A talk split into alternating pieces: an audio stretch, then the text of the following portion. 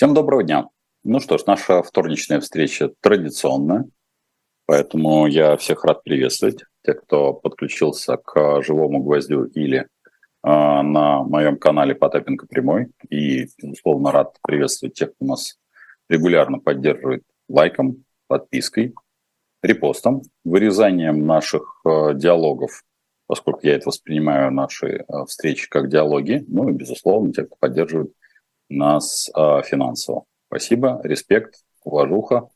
Все реквизиты, как говорится, есть в описании. Кто читает мудрые книжки, также спасибо, все есть на Потапенко прямом в реквизитах.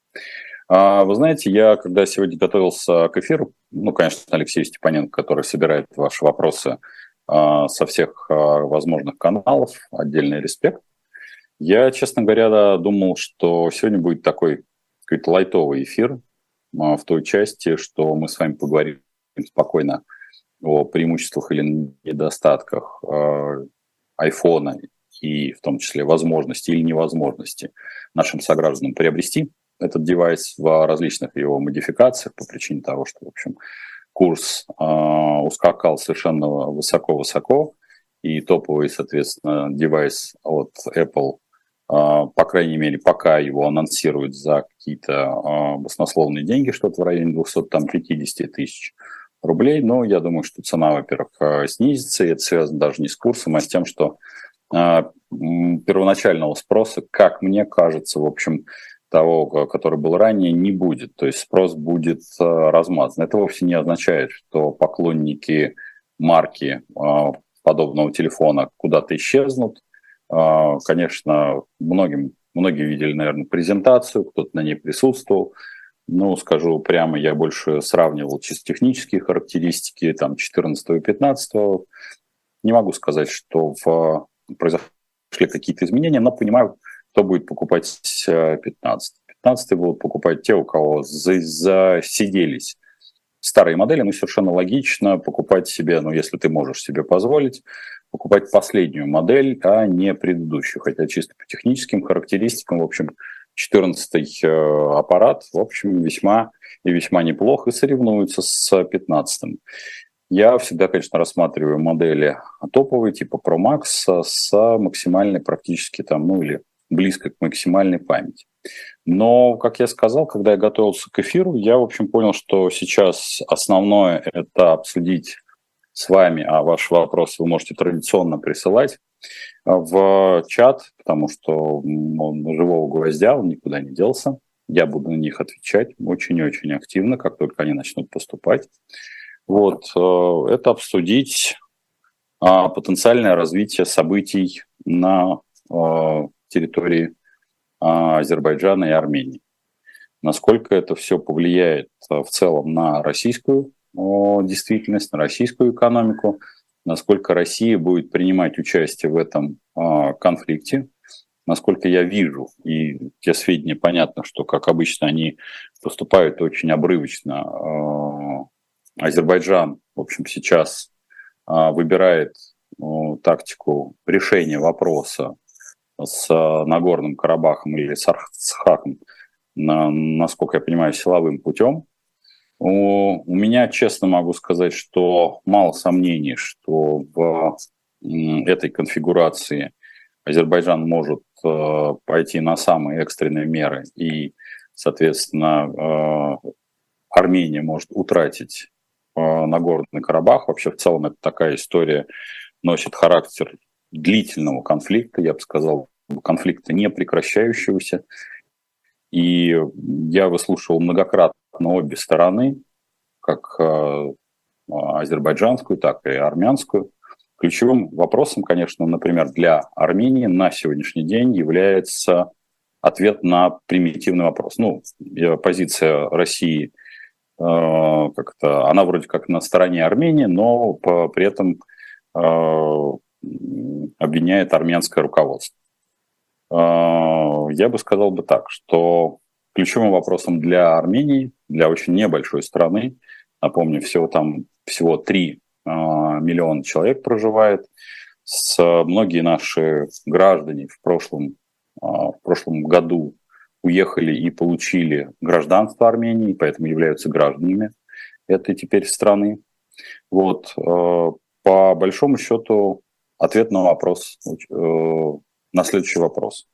Является ли потеря, возможная потеря Нагорного Карабаха окончание всех претензий со стороны Азербайджана в сторону Армении. Потому что, насколько я вижу и насколько я знаю, а, конфликт, развивающийся десятилетиями, он а, будет а, дальше пролонгирован. Потому что, как мне кажется, после того, как, если произойдет победоносное, скажем так, завоевание Нагорного Карабаха. Я не знаю, честно говоря, сложно оценить гуманитарные последствия, но если это очередная а, война на постсоветском пространстве, конечно, это очень-очень печально по причине того, что, как мне кажется, это локальной войной не останется, а, потому что, с одной стороны, а, на стороне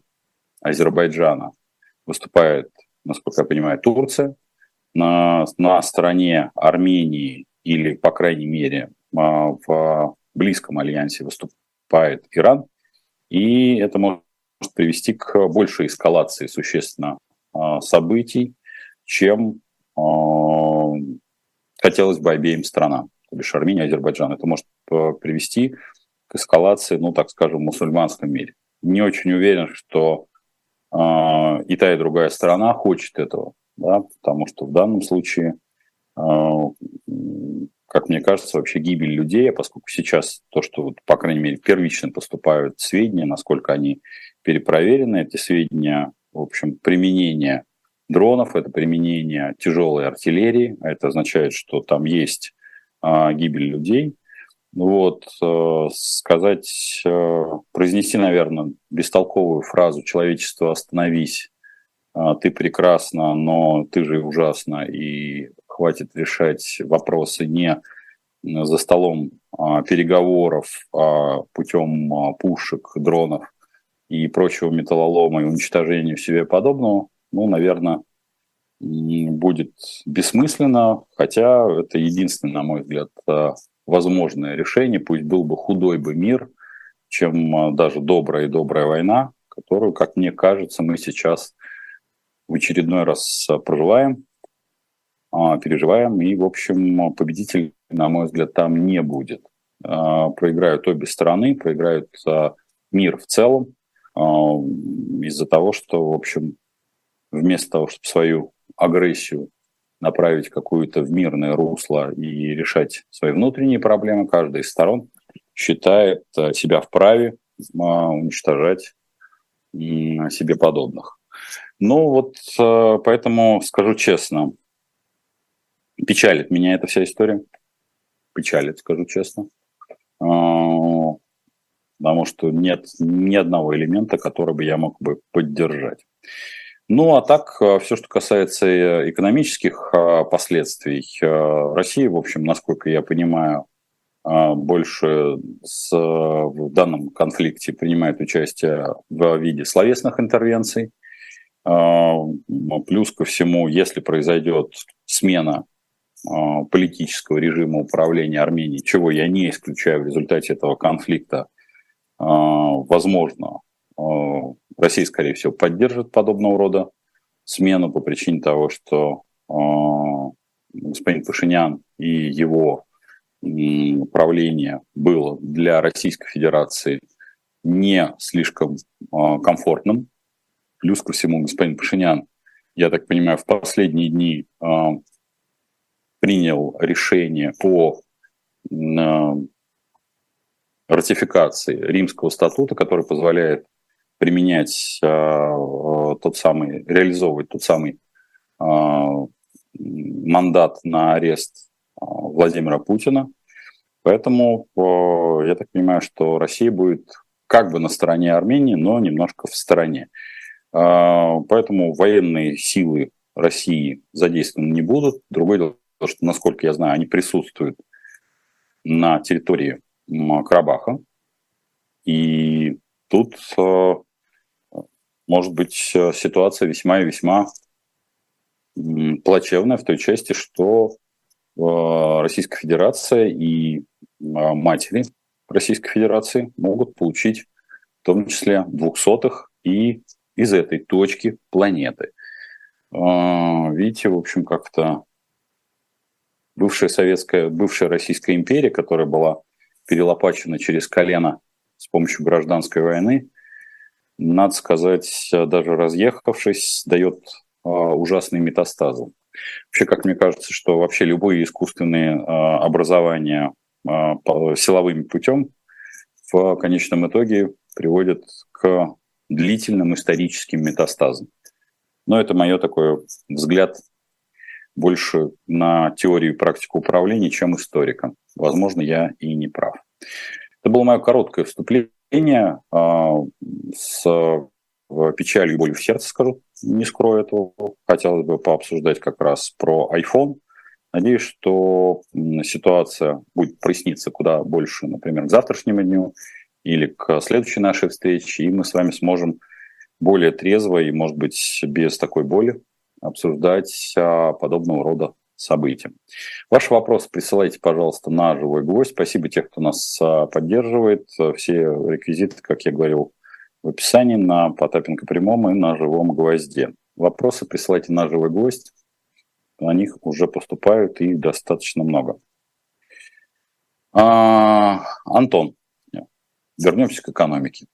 Знаете, это, по-моему, самое доброе, светлое, вечное, несмотря на то, что там, куда много мошенников, но лучше мошенники, чем убийцы. Вы часто говорите, что логотип и бренд – это разные вещи, и бренд включает в себя некую философию. Какая философия у таких брендов, как «Пятерочка», «Дода Пицца» или «Топган»? А, но, дорогой Антон, дело все в том, что я бы сказал, бы, что называть а, а, перечисленные вами а, компании брендами было бы с большой-большой-большой натяжкой. А, причина весьма и весьма прозаична, потому что вы почему-то по странному стечению обстоятельств для меня берете какие-то локальные наименования. Кто знает пятерочку или Додо Пиццу или Топ Ган вне пределов одной страны. Брендом может называться то, что может проникать а не только в другие страны, но и в другие культуры. Если, например, мы возьмем Додо Пицца и ее, а, в общем-то, а, идеологии, а, точнее, идеологию самого Федора Овчинникова, а напомню, Федора Овчинникова я в кавычки поставлю, открыл в тот момент, когда он еще был никому неизвестным торговцем книгами, он был одна, по-моему, на второй или на третьей программе у меня на радио «Комсомольская правда» на программе, которая называлась «Честная купеческая». Тогда человек э, был, ну, именно подчеркиваю, торговцем книгами, и я выцеплял тогда, в общем-то, предпринимателей, который видел в потенциале, потом он этот потенциал реализовал, а потом он уже у меня был уже в статусе а, владельца Додо Пиццы, а потом я несколько раз уже ездил к нему на его встречу франчизи, Э, надо сказать, достаточно жестко. Причем при этом ездил, потому что когда были, высказывались там вопросы акционерного так называемого капитала и владения, я, в общем, развенчивал подобного рода события.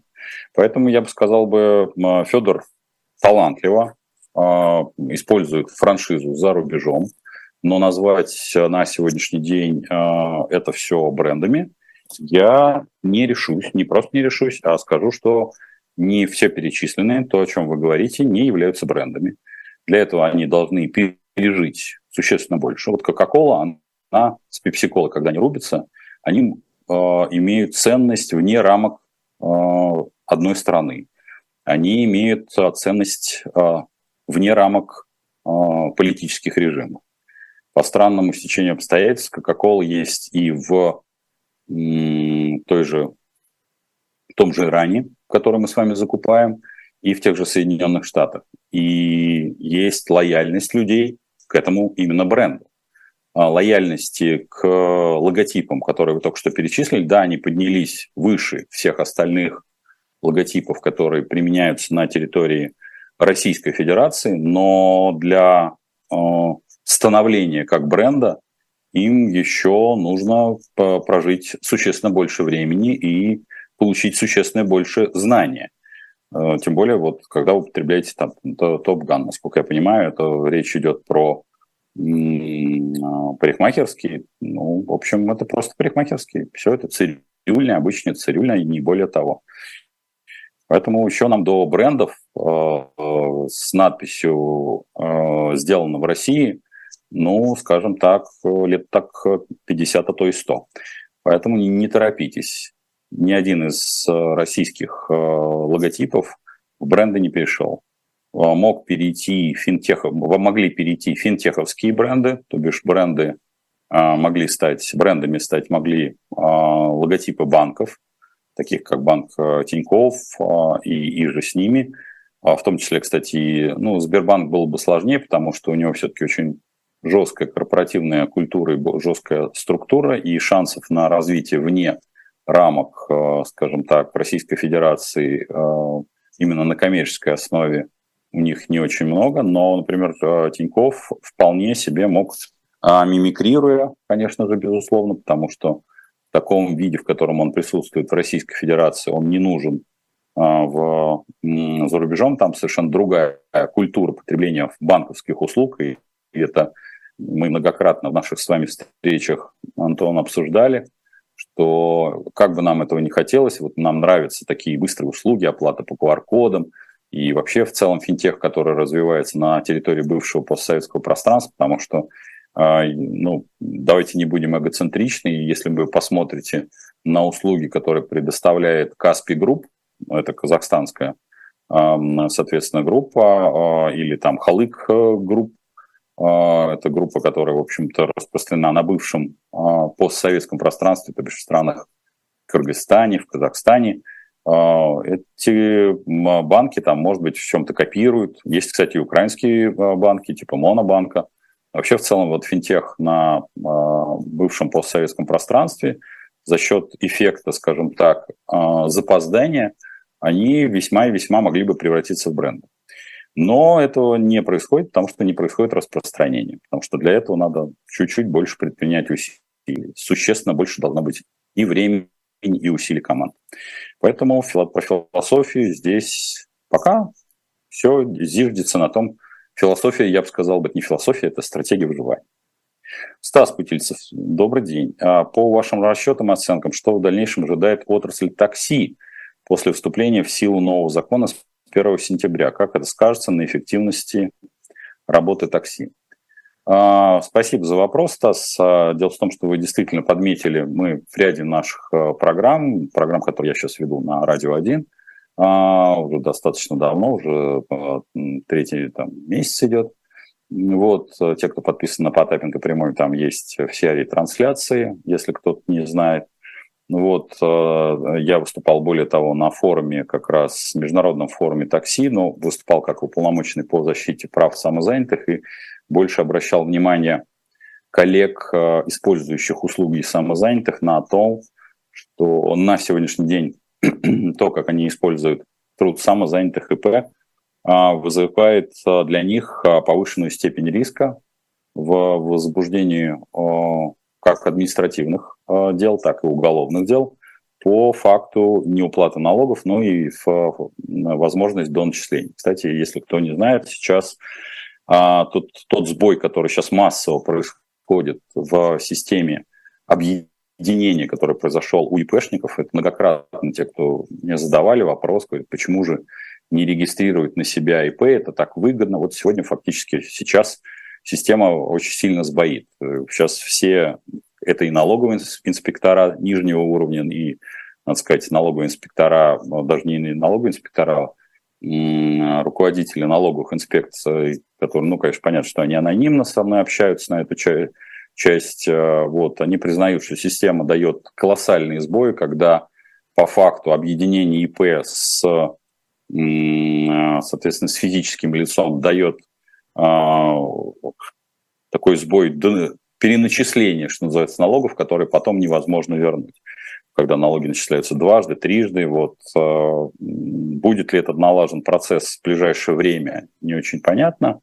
Но я думаю, что всем ИПшникам мой добрый совет был очень всегда и остается всегда, и, тем, кто открывает думает о форме организации своего юридического лица, я говорил, буду говорить о том, что рекомендую, если у вас есть такая возможность или потребность, все-таки обращаться к форме организации как ООО на 6%. В общем-то, это куда более безопасно и куда более э, разумно. Возвращаясь к такси, какие изменения там произошли? Э, в первую очередь изменения произошли в э, структуре страхования.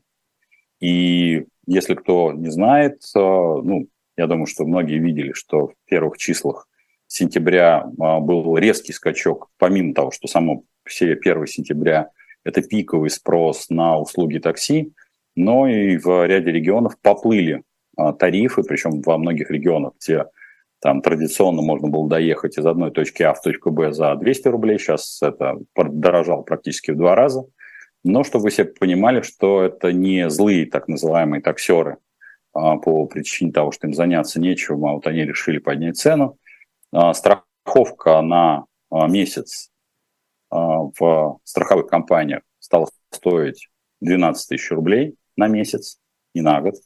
Вы не ослышались, это, по крайней мере, вот те цифры, которые попадаются в, на доступе, соответственно, по Москве. Я не думаю, что по другим регионам это цифры как-то сильно ниже, потому что они, конечно, там ниже, но а если сравнивать э, с доходами, которые получают э, как владельцы э, таксомоторных парков, так и сами таксисты, я думаю, что они очень сильно сопоставимы.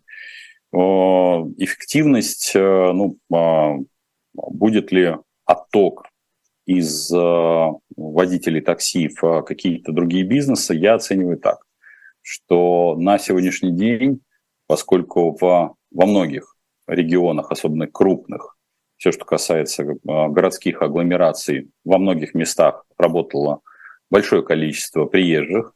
А, здесь э, первую скрипку играет не изменение а, условий работы в такси, сколько изменение другого порядка, а именно перепады, то есть курс, отношение курса рубля к доллару – поскольку когда работают у нас с вами приезжие, это относится, кстати, ко всем странам мира. Не надо думать, что у нас какая-то уникальная проблема с тем, что ты садишься в такси, ты получаешь услуги исключительно а, приезжего гастарбайтера. Нет, это не так. Я думаю, что многие, кто наблюдает за нашими полуноуехавшими, наши полуноуехавшие в первое, куда садятся, они садятся за руль такси и то бишь становятся теми самыми гастарбайтерами, которые не знают ни город, ни языка, ни каких-то культурных обычаев. Поэтому вот изменение происходит, что поноуехавшие, то есть и гастарбайтеры, они как таковое, в общем, а, меняют свою а, локацию и меняют свое место работы на курьер, потому что это куда более безопасно, менее а, затратно, поскольку пока спрос в городских агломерациях а, высок. Поэтому я бы сказал бы так, что а, заработка в такси просто становится существенно меньше. И это, конечно, приводит к росту цен. Почему это плохо? Ну, рост цен сам по себе, конечно же, плохо, потому что это все интегрально падает в прочие услуги. Это в первую очередь плохо, потому что когда власть официально заявляет, что она старается развивать так называемый общественный транспорт. А, к общественному транспорту такси у нас э, напрямую относятся. Не все, а, а, не все роды деятельности возможно осуществить на реальном общественном транспорте, то есть не везде возможно не только доехать на общественном транспорте, потому что зачастую это вызывает огромное количество стыковок, и такси, в общем, это очень важный и э, важный элемент коммуникации. Сбрасывать его со счетов, в общем-то, не приходится. Поэтому я бы сказал бы так. Изменения, которые власти ввели, не про пассажиров. Они про, э, конечно, заработок в большей части, конечно, страховых компаний, что очень странно. А почему в, здесь, опять-таки, не переходим мы к принципу страхования водителя, а не автомобиля. Ну, в общем, а, как-то есть везде страховое лобби. Поэтому, скажем так, эффективность будет падать. Сержи, Серж задает вопрос. Да, ваше спасибо за поддержку. все реквизиты в описании. Спасибо за ваш вопрос, который вы на живой гость присылаете. Будет ли ФНС в купе с МВД и ФНС проходить мелким бреднем по переводам физлиц, юрлиц и ИП с целью выявления схем обнала? Имеется в виду совокупный оборот меньше 100 тысяч в месяц. А, Серж, ну, смотрите, в данном случае, а, если вы как-то, если схема а, обнала, ну, грубо говоря, слишком лобовая, то не то чтобы ваш ФНС вас спалит, а, ну, все будет существенно проще. Вы можете спалиться, палит в основном, как это, в кавычки я поставлю, это слово, палит вас ваш контрагент. И вот как раз то, что мне пришлось к сожалению, когда я выступал на форуме, на международном форуме такси, ну, я говорил в одном из наших эфиров, что мне было дадено там времени там, буквально там 7-8 минут, и я, мягко говоря, ну, то, что я сказал своим коллегам, а, что, в общем, просите в следующий раз там, не знаю, организаторов либо просто нахрен не приглашать, потому что 7 минут, это, знаете, какое-то издевательство на мой взгляд, э, либо, либо просить хотя бы там час-полтора, потому что все это касалось административной и уголовной ответственности, когда ты как, как попка-дурак за 7 минут все это выпаливаешь, это вообще ни о чем. Поэтому вот все, что касается то же самое по вам, то ключевой вопрос – это работа контрагента. Большая часть подобного рода схем а, палится не столько ФНС, МВД и же с ними, а пальца в первую очередь вашими контрагентами. А, со, с, все переводы, конечно же, вы понимаете, что если вы хоть каким-то образом взаимодействуете с, как физическое лицо взаимодействуете с юридическим лицом, то АСК-3 э, видит весьма-весьма неплохо, ну, про, впрочем, до, там, до 21 платежки. Я бы сказал бы так, что достаточно для того, чтобы раскрыть э, схему, является ли обналом или это все-таки добропорядочная операция, в общем, ну, платежи до пятого коления, коления, а, колена, извините, вот, и вполне ясно и понятно, то ли вам переводит э, физическое лицо, там, например, за кофе, за там, чай, э, шаурму, что, в общем, абсолютно нормально. Я уж не говорю про то, что есть, э, ну, если вы были когда-нибудь казначеем какого-нибудь СНТ или казначеем а, школы, то вас просто вам на карту сбрасывают, что называется, на те самые на шторы или на оплату подарков а, а, учителям, и это происходит абсолютно регулярно. И, конечно же, налоговая служба теоретически может предъявить, что это ваш доход, хотя доходом там и не пахнет, потому что вы, попросту говоря, собираете денежные средства, а впоследствии их просто реализовываете там ну, банально на поездку детей в, а, там, в театр, кино там, или еще на, на сборы день рождения. Поэтому, в общем, будут ли проходиться? А, поверьте, налоговой службе есть чем развлечься. А, то есть, если конкретно по вам не идет персональная работа, то широким бреднем проводиться или мелким бреднем проводиться не будет. Я бы сказал бы широким бреднем. Поэтому не переживайте. Старайтесь как это быть в рамках закона, тем более, что вот ну, 100 тысяч, ну, это доход, который вы можете совершенно спокойно использовать в рамках стандартного ООО или режима самозанятых, заплатив 6 э, или 4 процента, не морочи себе голову. А, так, может, могу ли я сказать, что... Так, сейчас. Что происходит со СПАРом в Калининградской области? Сотрудники увольняются по причине лишения премии. Да, происходит не в одном магазине. Максим Владимиров. А, слушайте, дело в том, что я не могу сказать вам-то конкретно по, по таким а, вопросам. Здесь а, все, что я думаю, что вы в публичном пространстве знаете владельца Спары, я честно скажу, что ну, такие вопросы я редко, скажу честно, даже не обсуждал с ним никогда, потому что, ну, в общем, не моя как-то история и компетенция. Вот, э, не исключаю того, что доходность э, снижена именно по причине того, что а, как таковой спар а, ему не просто функционировать в а, таком островном списке. И я вам даже на наших встречах говорил, что когда-то очень давно, в 2000-х годах, в начале, приезжая в Калининград, когда я уже тогда был, соответственно, управляющим большой пятерочки, мне говорили, а ты кто такой? Да, тогда вот, соответственно, вообще все, что касается Калининграда, развивалось всегда своим, своим анклавом. Поэтому я, честно, не могу сказать, почему это происходит. Не исключаю, что просто падает доходность, и поэтому сотрудники уходят куда-то в другой, в другой бизнес. А, Казнин Михаил задает вопрос. Могли бы вы назвать пример стран, где существует демократия с точки зрения свободы СМИ, судов, частной собственности? Я бы сказал бы так, а, Михаил, а, поскольку мы с вами, ну, в философском смысле частенько обсуждаем, что же такое государство, есть ли демократия где-то, то демократия, вообще мы как человечество, себе посадив вот этот на шею этот триумвират государственности, на нации и религии, в общем, мы по многому утратили это.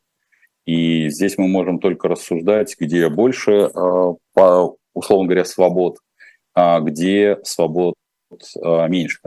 И поэтому я бы сказал бы так, что несмотря на высокую степень бюрократизации, я бы оценил позитивно, скажем так, это Аргентину, оценил бы частично Испанию, оценил бы ряд штатов э, Соединенных Штатов и оценил бы э, Чехию, да, потому что Германия в этом смысле куда более бюрократизированная часть. Не могу сказать, что есть какая-то страна, которую я, я бы видел в идеале. В целом я воспринимаю поведение нас с вами как, безусловно, неразумных, но воспринимаю это вполне себе как э, целостной структуры. Ну, потому что человеку свойственно, в общем, на что-то опираться, а для него вот этот, э, вот этот э, трехнож, трехножная табуретка, она крайне важна. Потому что иначе он, если он начнет возвращаться к свобой, своей истинной свободе, он не знает, за что зацепиться. Если у из него вынуть государственность, религию и нацию, то он начнет очень сильно теряться. Поэтому пример стран, я вам сказал, что где лучше. А все остальное, в общем, все равно это там есть за что, э, за что поговорить с гражданским обществом. Если гражданское общество не хочет свобод, его принудить к свободе внутренней невозможно. Как вы рассматриваете заявление ВВ, что все отлично, задает вопрос Иван Петрович. А, рассматриваю это как, э, ну, смотрите, Владимир Владимирович у нас никогда не ошибается и никогда не врет. Поэтому если брать а, по локальным частям, которые он а, приводит в пример, вырастет ли в этом году ВВП? Ну, если вы присутствуете, Иван Петрович, на наших встречах не только сегодня, но и присутствовали, например, хотя бы летом, я надеюсь, то вы услышите, ты можете перемотать, и вам, на, может быть, наши зрители найдут, что я говорил, что вы офигеете от того, как, э, какие будут результаты четвертого квартала. То бишь все то, что происходит сейчас, это было предсказуемо. Вернее, не то, что предсказуемо, а расчетно. А здесь э, есть только одна большая проблема. Проблема заключается в том, что эффект роста ВВП на, по ВПК он вопрос даже не в том, что он временный, а в том, что он, он, дурен. Дурен он в той части, что вы, а, беря производительную экономику, которая там, это экономика аммиачных удобрений, это металлургия, это энергетика, это, соответственно, нефть, газ. Да, я знаю, что любят позабаскалить и поговорить о а, там, а, наших, соответственно, финансовых властях и всем остальном, но вся эта экономика все равно что-то производит. Когда вы производите в ВПК, то вне зависимости от того, для, произвели вы там снаряд или ракету, и остался он лежать, или он был выпущен и уничтожил какую-то там территорию, это все равно минуса.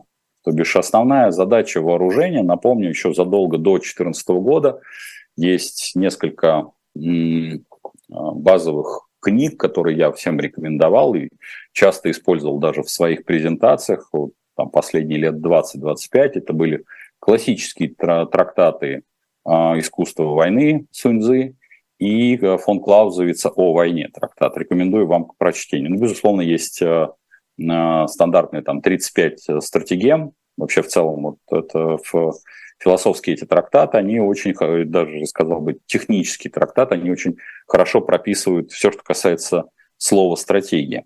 Поэтому, если возвращаться к ну, является ли все отлично, все хорошо, да, безусловно, в, в этом параметре все хорошо. А, но улетевший снаряд должен приводить, напомню, вот ключевое, что такое а, война в понимании, например, фон Клаузовица, когда он говорит, что цель любой войны – это достижение мира на наиболее приемлемых для победителя условиях. Что это означает? Это означает, что когда вы производите снаряд или ракет, например, стоимостью 100 там, тысяч, она должна вам приводить того, что у вас появляются рабы, у вас появляются, соответственно, а, а, золотые нивы, у вас появляются, соответственно, женщины и дети, то есть те, кто работают на вашу, если исходить из феодальной такой или рабовладельческой истории. То есть 100 рублей произвели, и вам должно быть появиться тысяч. То есть должен быть высокий а, инвестиционный индекс. Да-да, все, что касается войн на протяжении всей а, истории человечества, которая спровоцирована вот этим треугольником, о котором я говорил выше, или триумвиратом, они носили исключительно такой э, потенциально, я подчеркиваю, потенциально ошибочный экономический параметр. А, почему потенциально ошибочный? Потому что каждый из правители, которые нетленной рукой отправляли там в крестовый поход или там завоевание, они рассчитывали, что вот я вложу в войско 100 рублей, получу там каких-то золотые богатства.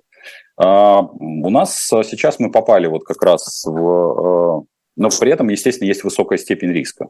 Что, то есть тоже, тоже надо понимать, что высокая степень риска, и поэтому крайне важно для любого тогда было феодала рисковать не своей головой, не своими там верными нукерами, и любой царедворец э, старался, в общем-то, не уйти на войну, а как-то присоединиться к походу, к возвращению, когда уже все возвращались уже с победой, а те, кто нужен погиб, он уже погиб там, и все. А вот важно как-то сопроводить. И сейчас, в общем-то, с точки зрения Византии ничего не поменялось. А, так вот, э, улетевшие ракеты наши, они как-то не приносят нам пока дохода. И в, в этом году, скажем так, у нас, безусловно, рост ВВП, как я и просчитывал ранее, будет колоссальным.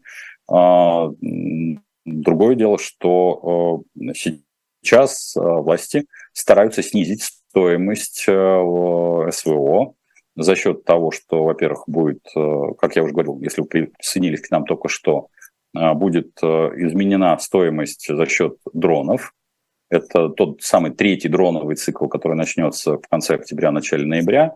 Ну и, безусловно, размещение заказов вместо того, чтобы увеличивать производство на вооружении на своей территории, что, в общем, не очень разумно, куда разумней увеличивать производство и заказывать э, вооружение э, в Северной Корее, потому что это дешевле, а, не приносит э, того ущерба российской экономики, куда выгоднее продавать нефть, которую, в общем, мы продаем в сухом или в товарном виде, ну, практически в том же объеме, который продавался до начала конфликта. Вот. И э, в этой части как-то Владимир Владимирович, в общем, не, не ошибается. Другое дело, что технологически мы ну, э, сползаем в, как помимо того, что демографическая а, яма, но в него мы сползали бы вне зависимости от того, было СВО или не было СВО, и шансов на изменения у нас были не раньше 1935 года, а сейчас эти изменения, ну, то бишь, я имею в виду положительная динамика, вне зависимости от того, приедет сюда весь Узбекистан, Таджикистан или не приедет, эти все изменения уходят за горизонт 1945 года. А, поэтому, ну, а, э, когда это горизонт 45 года, то согласитесь, и вам, и мне – по большей части это будет уже безразлично, потому что большую часть этого времени мы будем уже мертвы. Поэтому как-то любой правитель, он всегда уходит за горизонт своей жизни. То есть он, ему задача прожить удержать власть здесь и сейчас. Ольга, в каком банке лучше открыть счет, чтобы хранить и сохранять небольшие деньги, порядка миллиона рублей? Ольга, я бы сказал бы так. А, не упирайтесь в этой части в какой-то конкретный банк. Берите любой банк, из, который находится в системе страхования вкладов. Благо их не очень много на сегодняшний день, этих банков. Их порядка 300. И я могу сказать, что практически любой из них удовлетворяет. Ну, просто берите стандартный какой-нибудь поисковик, либо РБК, либо Банки.ру, где вы просто выберете тот вклад, который вам а, а, подходящий, а, то помните, что единственное, конечно, девальвация никуда не денется, шансы на подъем ключевой ставки, он еще достаточно высок, поэтому я думаю, что будут загонять ее где-то под 15, потому что, ну, вообще в целом, конечно, то, как действует центральный банк, вот этот резать кошки хвост по частям, а, для меня это, в общем, неразумная позиция, потому что в обратную сторону нужно будет также медленно снижать. Маловероятно, что догнав условно до 15 ставку а, в ближайшие там 2-3 месяца Центральный банк потом резко снизит ее до 8-9. Поэтому э, есть шанс, что вы получите э, там, вот ваши небольшие деньги, миллион рублей, это все равно большие достаточно деньги, вы их не потеряете, Поэтому смотрите любой банк из там, первой двадцатки, находящийся в системе страхования вкладов, вам эти деньги вернут. А, Аза Асеф задает вопрос, какие банки лучше сейчас подходят для перевода денег из-за границы в Российскую Федерацию. А, Асеф, когда вы задаете подобного рода вопрос, мне нужно понимать, в какой части света вы, простите, находитесь. А, есть в Российской Федерации банки, которые принимают э, деньги из-за рубежа, это и Unicredit, это а, и не ушедший пока что Райфайзенбанк, и, скорее всего, он не уйдет, несмотря на то, что оторвана лицензия у а, его инвестиционного подразделения, и Газпромбанк, который не терял никакого свифта. А, в общем, поэтому все, все остается в, в, тех же, в тех же параметрах, вы все спокойно можете а, как говорится, переводить деньги оттуда. Поэтому сейчас я бы сказал так, а, вы выбираете банк из той юрисдикции, которая вам сейчас доступна. Поэтому, может быть, это банки Соединенных Штатов. Не знаю, на каких они сейчас условиях работают с а, Российской Федерацией. Так что Смотрите на это. А, так, а, франшиза. Ну, по-моему, франчизи стали неправильно, а, франчизи начали неправильно называть франшизу. Франшиза – это сугубо страховое понятие, которое помогает страховщику сместить границы страховых случаев, а застрахованным снизить страховые премии. Нет, не совсем так, Эфим, вы задаете, э, трактуете франшиза, существует не только в виде э, страхового понятия, но и существует в виде э, передачи права на использование бренда, использование э, тех или иных технологий. Поэтому э, в франшизе присутствует, безусловно, в страховых компаниях, но и в виде, э, скажем так, э, использования технологий и брендов или логотипов для организации бизнеса. Анастасия, э, очень интересно. Вы несколько раз говорили, что на прошедших выборах нужно было отрепетировать явку, и это не удалось. Разве у нас есть минимальный порог явки для президентских выборов? А, ключевым вопросом является не Анастасия, не вопрос порога явки, а, а ключевым вопросом является то, что для президентских выборов, точно так же, как и прочих, э, ну, в Византии это очень важно, чтобы был э, язык направления.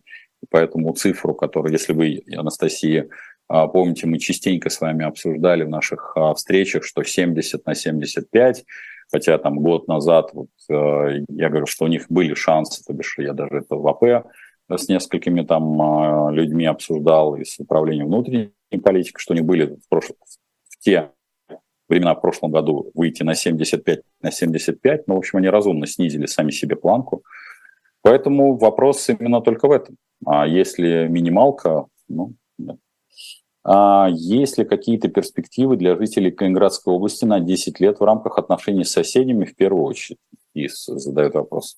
Ну, смотрите, а, я не думаю, что, несмотря на то, что конфликт, скорее всего, протянется как минимум до 2025 года, мы с вами а, тоже на наших встречах обсуждали, что есть три важных события следующего года. Это президентские выборы Российской Федерации, президентские выборы а, в Украине и президентские выборы в Соединенных Штатах. А если первые там двое, двое выборов, скажем так, пройдут ну, с вероятностью высокой, что они пройдут безальтернативно, и президенты сохранят свои э, посты, то как раз изменения, вероятные изменения, я подчеркиваю, что я оцениваю это больше 60%, по крайней мере сейчас, что с Дональд Трамп победит на следующих выборах, а его позиция по российско-украинскому конфликту все-таки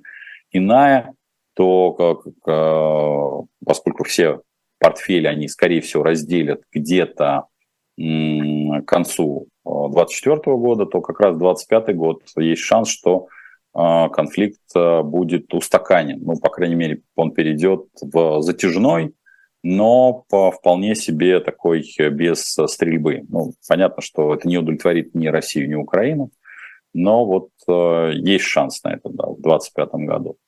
А, и тогда же есть и шанс на то, что в Калининградской области а, где-нибудь в 2026 году а, облегчение произойдет. Но вот 2026 год, насколько это вас устраивает, плюс ко всему, если мы говорим про Калининградскую область, подразумеваете ли вы в этой части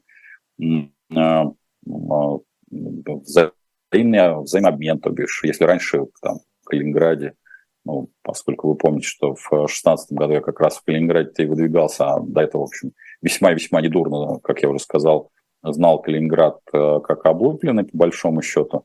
Раньше можно было, в общем-то, кататься в Польшу, и Польша каталась в Калининград. Я думаю, что такие изменения в, в обратную сторону произойдут не раньше 2026 года. Готовы ли вы, ну, как минимум, закладывать три года а, на подобного рода сначала деградационные процессы, а потом на интеграционные процессы, я бы сказал бы так, что если вы молоды, горячи и у вас есть какой-то потенциал в развитии, то я бы вам рекомендовал бы а, настоятельно а, в общем, перебираться в материковую Россию, потому что а, пока все, что касается вот анклавов, любых анклавов, где бы они ни находились, они будут, э, в общем-то, переводиться, и я это говорил, э, наверное, еще года два-три назад, на военные рельсы. И если вы не связаны с этой отраслью, либо с обеспечением э, этих отраслей, то я бы не рекомендовал вам как-то там оставаться. Так что помните, что Калининград всем хорош, но есть, есть определенный момент. Так, идем дальше. А стройматериалы к весне 24 насколько могут подорожать в процентах? А, смотрите, я вряд ли а, скажу вам по стройматериалам, причина весьма прозаична. А, я и моя группа по большому счету стройматериалы захватываем постольку поскольку, и сейчас а, все просчеты, которые мы делаем, мы стараемся делать на горизонт а, все-таки 4, максимум 6 месяцев. А, но большей частью это все-таки 4 месяца. То есть мы с вами упираемся в лучшем случае там, а, на сегодняшний день это там, январь. Поэтому весна, по, по крайней мере, конец этого года про, по расчетам средняя корзина дорожает на 25-35%. Стройматериалы все-таки вещь э, очень, очень специфическая, и ну, я бы не отделял стройматериалы от общей корзины. Я думаю, что а, цифры будут приблизительно такие же, но а, давайте мы обратимся, будем смотреть на весну, а, хотя бы в ноябре. Сейчас поясню, почему. Я думаю, что многие, опять-таки, если вы неубиваемый мух, как вы пишете, на наших встречах присутствуете регулярно, то я напоминаю, что а, есть э, вторая декада октября, когда Минфину и Центральному банку надо будет принимать решение, каким образом она, они будут и в каком объеме будут оставлять под конец года дефицит бюджета, каким образом они будут его, соответственно, с, каким образом нивелировать, и от этого много что поменяется. Плюс ко всему вот два цикла, о которых я уже сказал, мобилизационный, который 1 октября начнется, и дроновый, который начнется, скорее всего, в конце октября, начале ноября, что поменяет, изменит эскалацию российско-украинского конфликта. Поэтому давайте вот обратимся к подобного рода расчетам, вот скорее, скажем так, в первой декаде или там в районе 15 числа ноября даже. Поэтому давайте вот тогда я вам смогу более точно, скажем так, посмотреть не только параметры бюджета, но и параметры, соответственно, расходов на строительную отрасль, либо более детально. Просто, извините, сейчас операция на разыскивать цифры, которые и так-то, в общем, разыскивать приходится через пень-колоду, но очень-очень непросто. Как вы относитесь к инвестиционным платформам Поток и аналогичный Jetland? Никак не отношусь, потому что э, считаю, что э, для того, чтобы не существует никаких инвестиционных платформ, существует э, как это для этого есть фондовый рынок, а все остальные так называемые платформы, в общем, по большому счету это скам, не более того. Поэтому ну, наблюдать мы их а, с Яном периодически смотрим, видим, они проявляются, но потом-то, что значит платформа? Ну, вот есть брокеры. Вот это, это, это инвесторы. Да, это понятные, прозрачные совершенно компании. А во что инвестируются там на так называемых платформах?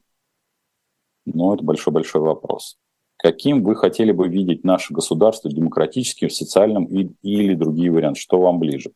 Я не понимаю, что такое так называемое социальное государство, потому что когда я слово, читаю слово «социальное», э, меня почему, значит, почему начинает коробить? Потому что э, возникает некое лицо э, какого-то чиновника, который э, ну, якобы может позаботиться обо мне, обо мне, моей семье и всем остальным.